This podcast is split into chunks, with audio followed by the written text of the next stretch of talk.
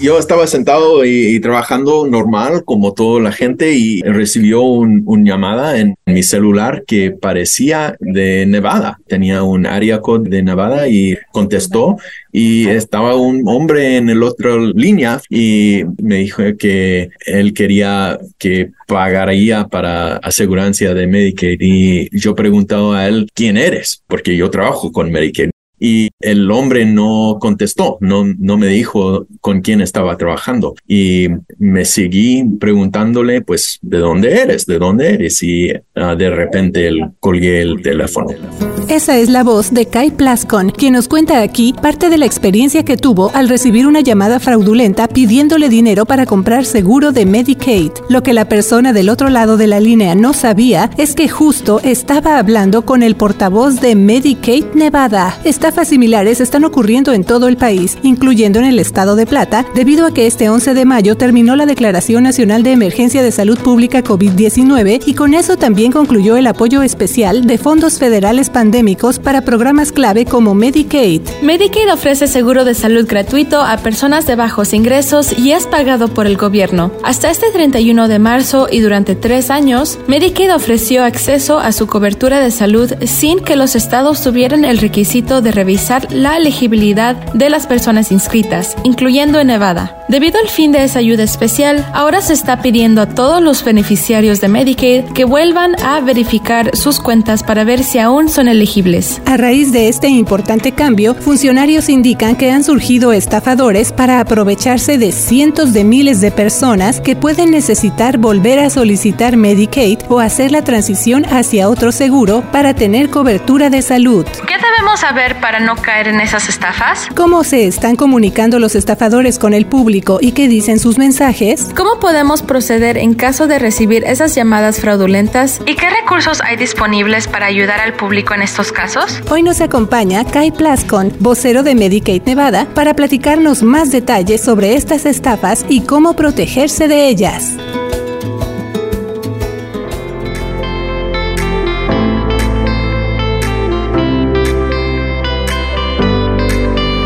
¿Qué tal estuvo su semana? Espero que le haya ido muy bien. En nuestro caso, bueno, llena de trabajo, muchas noticias y sobre todo los temas que ya escuchó usted que le vamos a presentar en este nuevo episodio son solamente parte de todo lo que estamos ya preparando para usted y eso incluye segmentos donde nuestra comunidad va a tener su espacio, va a escuchar sus voces muy pronto en episodios siguientes. Ya estamos preparando algunos de esos segmentos especiales. Así que gracias por acompañarnos esta semana. Este ya es el episodio 271 con mucha información para usted. Le saluda Luz Gray. Yo soy editora de The Nevada Independent en español y nos da mucho gusto que nos acompañe y que se siga informando con nosotros cada semana. Y bueno, en esta ocasión, además de que usted va a escuchar esta información tan importante que nos va a compartir nuestro invitado, también me acompañan en la conducción mis colegas Janel Calderón y Michelle Rindels. Y aprovecho para agradecer a quienes ya se están suscribiendo a nuestro sistema local de mensajes de texto muchas gracias por eso. Pero también si usted vive fuera de Nevada, en donde quiere que usted nos acompañe, también le invito a que se suscriba a nuestro boletín informativo, se llama ¿Qué pasó en la semana? Es gratuito y usted lo recibe cada lunes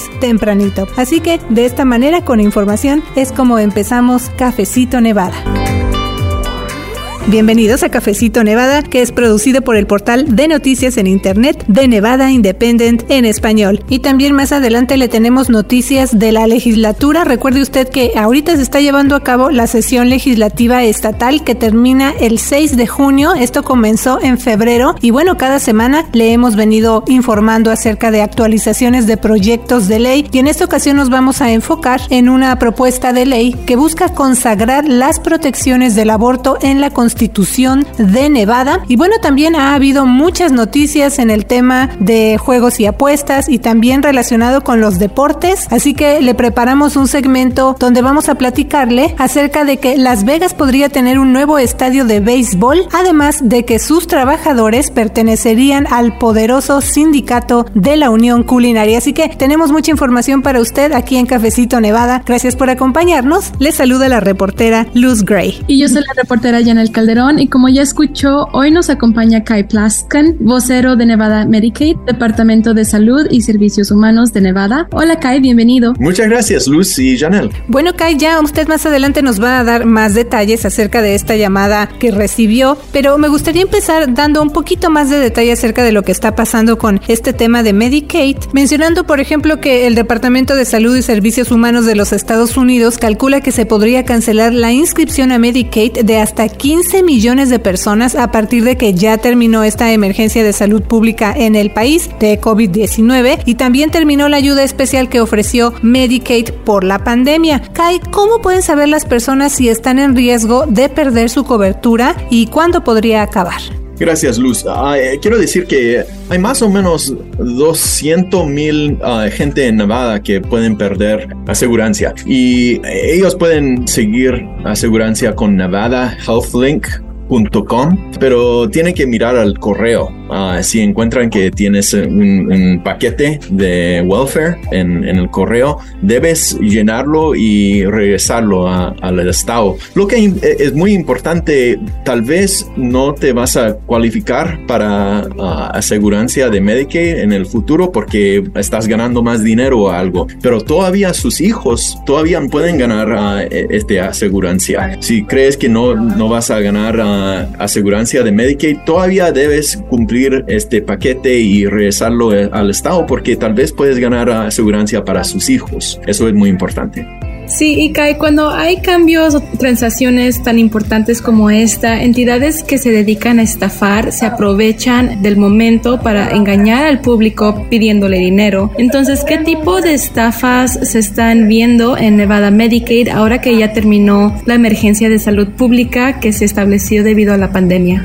Estás hablando de los scams, ¿no? Que hay muchos de esos que están circulando en toda la nación, en, en todo Estados Unidos, uh, que gente están recibiendo text messages y emails, uh, llamadas de teléfono que tienes que pagar para comprar asegurancia de Nevada Medicare. Es, es un scam y no vamos a preguntar para información personal, no vamos a preguntar para tarjeta de crédito, no vamos a hacer eso y no llamamos mucho a, a gente. Lo que sí hace, eh, estamos haciendo es mandando unos textos diciendo que tienes que mirar para el paquete en ah, el correo. También nos llamó la atención cuando recibimos su comunicado de Medicaid Nevada, que bueno, usted es el vocero de esta agencia, pero usted mismo recibió una de estas llamadas queriendo estafar. ¿Cómo fue esa llamada? Eh, no sé, ¿le querían vender seguro de salud o tomar su información? Sí, yo estaba sentado y trabajando normal como toda la gente y recibió una un llamada en mi celular que parecía de Nevada. Tenía un área code de Nevada y contestó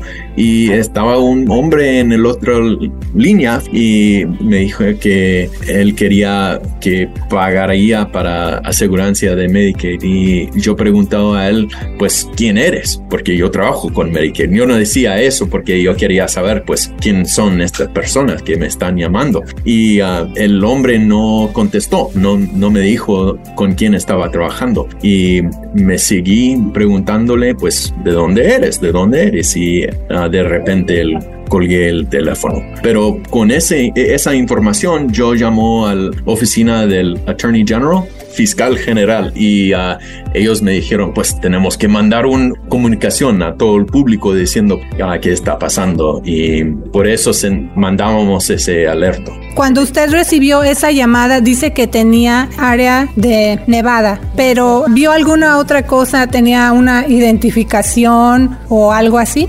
No, no fue ninguna identificación. Ah, cuando eh, gente que se reciba estas llamadas de scam, las personas que están en la otra línea parecen que son muy oficiales, uh, pero tienes que preguntar, tener preguntas para ellos para que sabes que si son con el Estado o no. Lo importante es que nosotros no vamos a preguntar para información personal o para que tienes que pagar para Medicaid. Si no piden dinero dinero tampoco, para que también la gente sepa. Nunca. Sí, bueno, sabemos que hasta octubre del 2022 casi 900 mil personas en Nevada estaban bajo Medicaid. Entonces Medicaid de Nevada, como usted está aquí alertando a los nevadenses que la amenaza de estas estafas continúa durante otros 13 meses. ¿Por qué usted espera ver eso en los próximos 13 meses? Sí, es poquito difícil uh, eh, eh, decir por qué esta situación va a ir por, por un año, pero en el momento que durante los próximos 13 meses, uh, gente va a estar recibiendo estos paquetes del Estado diciendo, tal vez necesitamos más información para decidir si, si todavía cualificas para Nevada Medicaid. Y por eso, por el próximo año, puede ser que estas personas que son falsos van a tratar de ganar dinero de, muchas Nevadans. Y hay como un millón de, de, Nevadans que están usando Nevada Medicaid y por eso es muy importante que pasamos esta información que tienes que tener mucho cuidado. Sí, porque usted mencionó también cuando le tocó a usted mismo recibir esta llamada fraudulenta, tenía un área de Nevada. Entonces es posible que la gente se puedan confundir. Es posible que Nevada Medicaid se comunique por mensaje de texto y correo electrónico, como recordatorios para reinscribirse cada año, como usted ya lo mencionó, pero ¿qué deben saber las personas si reciben un comunicado de Nevada Medicaid? ¿Cómo pueden saber si es real o no, si viene de ustedes? Sí, si es un email, el fin del email va a tener un punto G o V por seguro. Y también en los textos, también vas a ver un, email que termina en un punto G o B. Ah, eso es importante también si estamos llamando por el teléfono, solamente vamos a decir pues oye, uh, mandamos un paquete a, su casa, ah, lo recibiste y lo cumpliste y, puedes regresarlo a nosotros y tal vez ah, solamente vamos a querer su dirección para que podamos poner su dirección en, el sistema para que podamos mandar eh, este paquete. La comunicación del Estado por seguro va a tener este punto GOV, por seguro tienes que mirar para esa información. En los emails y aparte de checar que el email sea del gobierno diciendo .gov, ¿cómo pueden las personas verificar su estatus de Medicaid? Sí, es muy fácil de hacer. Ah, puedes llamar 702-486-1646 y hablar con una oficina del Division de Welfare. Kai, ¿qué recursos hay disponibles para ayudar al público en estos casos de estafa? En, en las situaciones cuando, cuando alguien te llama y crees que es una estafa, puedes llamar al Attorney General's oficina, fiscal general. el número que puedes llamar es 888-434-9989. También nos mencionaba que es bueno reunir la más información que podamos, por ejemplo, a qué hora fue y nos decía también tomar una captura de pantalla o un screenshot de esa llamada, ¿verdad? Sí, y mándalo a, mí si puedes. Ah, puedes poner en, su email, uh, es para Kai, K-Y, y uh, mandarlo a dhcfp at dhcfp.nb.gov, porque yo puedo usar este screenshot para decir a toda la gente, pues, eh, esta situación está continuando y tenemos que tener precaución Sí, también por eso estamos diciendo lo importante que es ahora sí que llevar un récord de ese tipo de llamadas, la fecha, tomar una captura de pantalla y toda la información que usted ya nos proveyó. Muchas gracias por haber venido hoy aquí a Cafecito Nevada Kai. Él es Kai Plascon, vocero de Nevada Medicaid del Departamento de Salud y Servicios Humanos de Nevada. Muchas gracias. Muchas gracias, Luz y Janelle. Y bueno, para conocer más detalles acerca del proceso de verificación, para saber si los beneficiarios de Medicaid siguen manteniendo su cobertura ahora que terminó ya la ayuda especial de ese programa durante la pandemia, a lo mejor usted es una de esas personas, pues le invitamos a escuchar Cafecito Nevada Podcast. Usted solamente lo tiene que buscar en nuestro sitio de internet de Nevada Independent en español y también si usted tiene plataformas donde escucha su música y sus podcasts favoritos, ahí lo va a encontrar de manera gratuita. Ahí está disponible una entrevista con Rosa Alejandre del Mercado Estatal de Seguros de Salud, Nevada Health Link. Y bueno, ahora que mencionamos el tema de servicios de salud, precisamente en estos días hubo cambios en una propuesta de ley relacionada con la salud reproductiva, esto ya en términos de temas que se están abordando en esta sesión legislativa. Y bueno, recientemente la Asamblea Estatal aprobó un proyecto que busca consagrar las protecciones del aborto en la Constitución de Nevada. Eso quiere decir que esa medida se podría poner ahora a consideración de los votantes del Estado en el 2026. Pero bueno, ¿qué significa todo esto y qué sigue ahora, Michelle? Sí, Luz. El cambio que se propone para que se agregue en la Constitución de Nevada garantizaría un derecho fundamental a la libertad reproductiva, podría autorizar al Estado a regular la atención del aborto después de la viabilidad fetal con ciertas excepciones y evitaría que el Estado sancione o presente cargos a una persona que está en ejercicio de su libertad reproductiva. La aprobación de ese proyecto en la Asamblea Estatal significa que esa iniciativa, que fue aprobada por el Senado a mediados de abril, con todos los republicanos en oposición, superó el primero de los tres obstáculos importantes que debe superar la propuesta antes de que se codifique o pase a formar parte de la Constitución de Nevada. Lo que sigue es que se va a volver a abordar y aprobar en la sesión legislativa del 2025 y luego se tendría que incluir en la boleta electoral de las elecciones generales en 2026 para consideración de los votantes de Nevada. Pero es importante conocer un poco lo que ha pasado con ese tema en Nevada. Hay que recordar que en 1990 casi dos tercios de los votantes del estado aprobaron una medida electoral para agregar en la ley estatal la legalidad de los abortos dentro de las primeras 24 semanas de embarazo, un tiempo que reflejaba las protecciones federales contra el aborto establecidas bajo la decisión de la Corte Suprema de los Estados Unidos en Roe vs. Wade. Esa aprobación significa que solo un voto mayoritario que provengo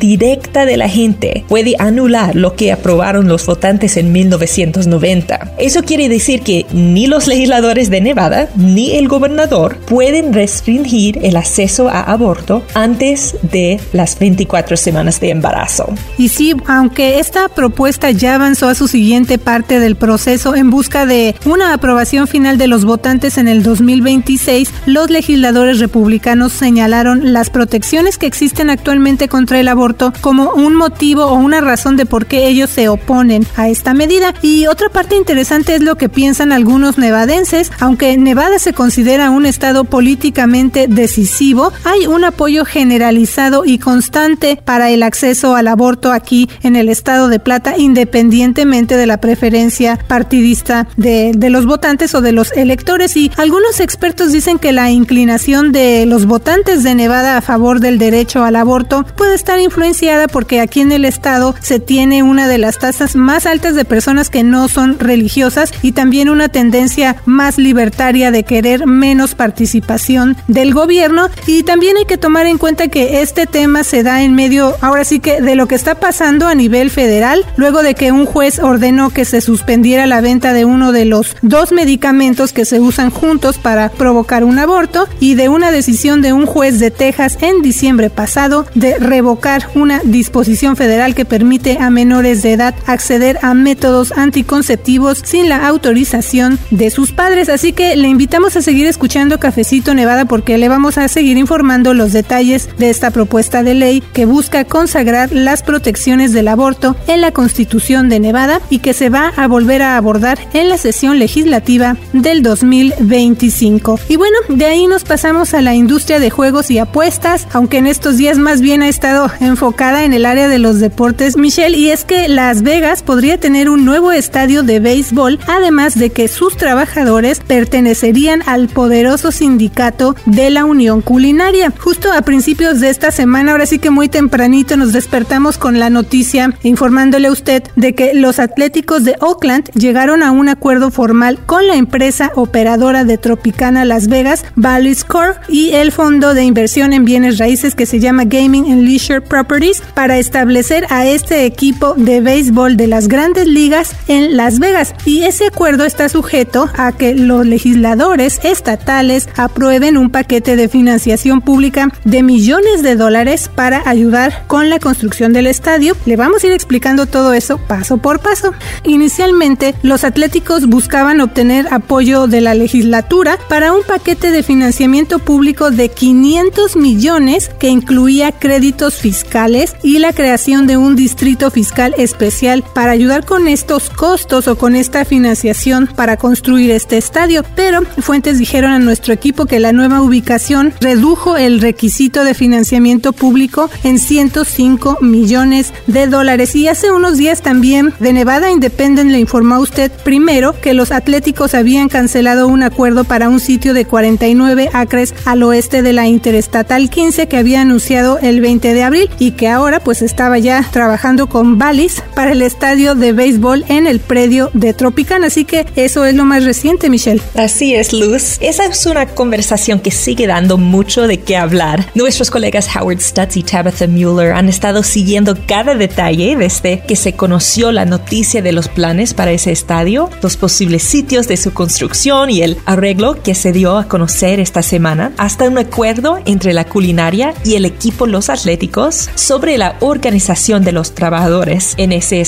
propuesto. Sí, y esa es una parte de todo lo que está sucediendo en torno a ese posible estadio y todo eso ha estado cambiando en cuestión de días y todavía falta mucho más por conocer, así que este es un tema importante no solo porque podría ser una fuente de empleos e ingresos económicos aquí para el estado, sino también porque la gran pregunta es cómo se pagaría ese estadio, cómo afectaría su construcción a los trabajadores actuales de este hotel y casino y también a los comercios que están adjuntos a este predio o que están incluso en ese terreno y si tener este estadio nuevo valdría la pena a largo plazo. Así que vamos por partes como le decimos para que usted esté al día con esta información. Algo de lo más reciente es la parte de la fuerza laboral. Hace unos días el sindicato de la Unión Culinaria Local 226 señaló en un comunicado que había llegado a un acuerdo con los Atléticos de Oakland que permitiría que los trabajadores de ese probable estadio de béisbol se unieran a ese sindicato. Esto significa que los empleados tendrían derecho a organizarse y a negociar contratos sindicales. Y recuerde usted que la culinaria representa a 60 mil trabajadores de la hospitalidad en Las Vegas y en Reno y ya tiene contratos para trabajadores en el estadio Allegiant, la arena T-Mobile y el centro de convenciones de Las Vegas. Así que eso nos da una mejor idea de lo que podría representar para una gran parte de la fuerza laboral local. Pero además de ese acuerdo con la culinaria, también se dio a conocer otro plan que haría más formal todavía la construcción de ese posible estadio de béisbol, Michelle. Así es, Luz. El acuerdo con el sindicato culinario sigue a un trato por separado con Southern Nevada Building Trades, que hace unos días anunció que había firmado un acuerdo laboral del proyecto con los atléticos para la construcción del estadio y que eso podría crear 10.000 empleos a partir de 2024.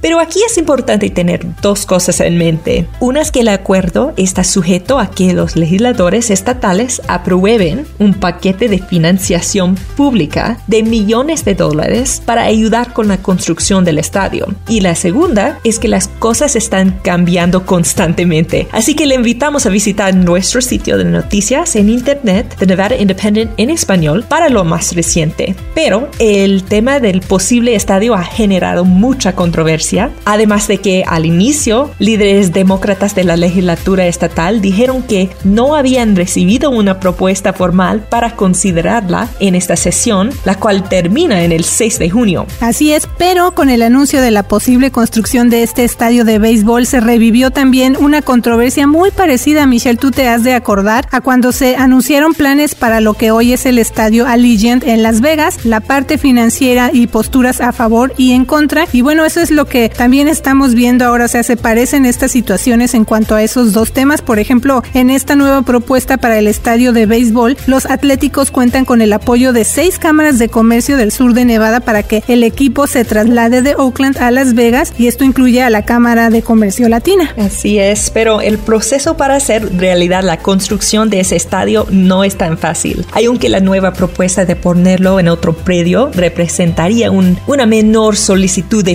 financiamiento público, es probable que el equipo Los Atléticos busque la aprobación de los legisladores estatales y del gobernador Joe Lombardo para un paquete de financiamiento que cubra una parte de los costos de construcción del estadio. Entonces, todo esto está cambiando y hasta el tiempo de esa grabación nada es final. Entonces, sigue pendiente. Así es, vamos a seguir muy de cerca este tema y también le invitamos a que continúe escuchando Cafecito Nevada la próxima semana y también nuestra versión podcast. Que tenga una semana llena de éxito. Les saluda la reportera Luz Gray con De Nevada Independiente en español. Y yo soy la reportera Michelle Rendells. Visite nuestro sitio de noticias y síganos en nuestras redes sociales como De Nevada Independent en español. Nuestro estado, nuestras noticias, nuestra voz.